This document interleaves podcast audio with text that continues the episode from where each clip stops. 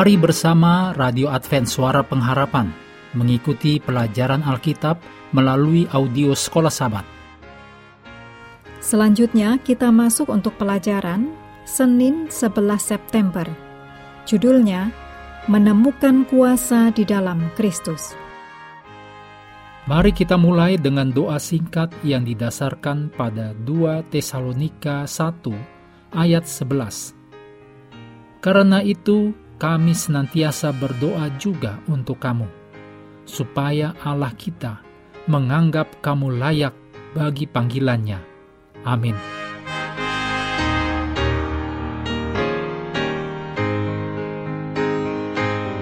Paulus mengakhiri suratnya dengan panggilan yang kuat untuk bertempur, yang menyatukan tema dan gagasan yang penting bagi surat itu secara keseluruhan. Paulus mulai dengan mengumumkan tema menyeluruh dari kesimpulan itu, yang diberikan dengan nada seruan pertempuran seorang komandan. Efesus 6 ayat 10. Akhirnya, hendaklah kamu kuat di dalam Tuhan, di dalam kekuatan kuasanya. Bagian lainnya, yaitu Efesus 6 ayat 11 sampai 20, mengilustrasikan dan membuka tema besar ini, melihat realitas pertentangan besar yang melibatkan kekuatan supernatural literal sebagai inti dari poin Paulus. Menjaga kebenaran ini begitu penting dalam perjalanan sehari-hari kita dengan Allah. Paulus mengidentifikasi Kristus sebagai sumber kekuatan orang percaya dengan ungkapannya. Efesus 6 ayat 10. Di dalam Tuhan, di dalam kekuatan kuasanya. Karena Tuhan yaitu merujuk kepada Kristus, seperti yang terlihat secara konsisten di Efesus. Efesus 2:21, Efesus 4 ayat 1 dan 17, Efesus 5 ayat 8, Efesus 6 ayat 1 dan 21. Berikut ini kutipan dari Gigi Finlay, Surat kepada Jemaat di Efesus, halaman 398.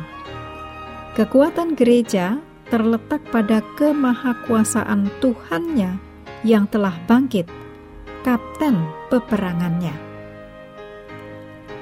Paulus menggunakan pengulangan dalam Efesus 6 ayat 10, menggunakan sinonim kuasa dan kekuatan untuk menegaskan maksudnya, yaitu kekuatan yang harus ditunjukkan oleh gereja tidak melekat pada orang percaya, tetapi diturunkan. Itu berasal dari Tuhan, dari Kristus. Paulus meringkas di sini tema penting dari surat itu, yaitu kuasa Allah yang dibagikan kepada orang percaya. Efesus 1 ayat 19 sampai 22, Efesus 2 ayat 4 sampai 6, Efesus 3 ayat 16 dan 17. Kekuatan untuk setiap konflik saat ini dan masa depan harus ditemukan dalam keakraban orang percaya dengan Kristus yang telah bangkit dan dipermuliakan.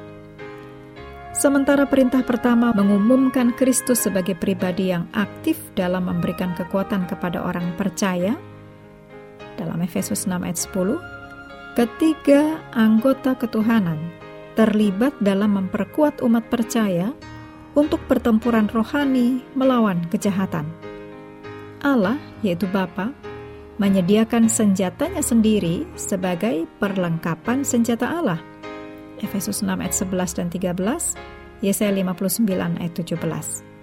Sebelumnya, Paulus telah mengidentifikasi roh sebagai pribadi yang aktif dalam memperkuat orang percaya dengan berdoa agar Allah menurut kekayaan kemuliaannya menguatkan dan meneguhkan kamu oleh rohnya di dalam batinmu. Efesus 3 ayat 16 Di sini, rohlah yang mengeluarkan pedang. Pedang roh yang merupakan firman Allah. Efesus 6 ayat 17. Juga, orang percaya harus berdoa setiap saat di dalam roh. Efesus 6 ayat 18. Paulus ingin para pendengarnya memahami bahwa Allah Tritunggal sepenuhnya terlibat dalam memperlengkapi mereka untuk berperang melawan kuasa jahat ini. Mengakhiri pelajaran hari ini, mari kembali ke ayat hafalan dalam Efesus 6 ayat 10 dan 11. Akhirnya, hendaklah kamu kuat di dalam Tuhan, di dalam kekuatan kuasanya. Kenakanlah seluruh perlengkapan senjata Allah, supaya kamu dapat bertahan melawan tipu muslihat iblis. Kami terus mendorong Anda bersekutu dengan Tuhan setiap hari melalui bacaan Alkitab sedunia. Percayalah kepada nabi-nabinya yang untuk hari ini melanjutkan dari Mazmur 128. Tuhan memberkati kita semua.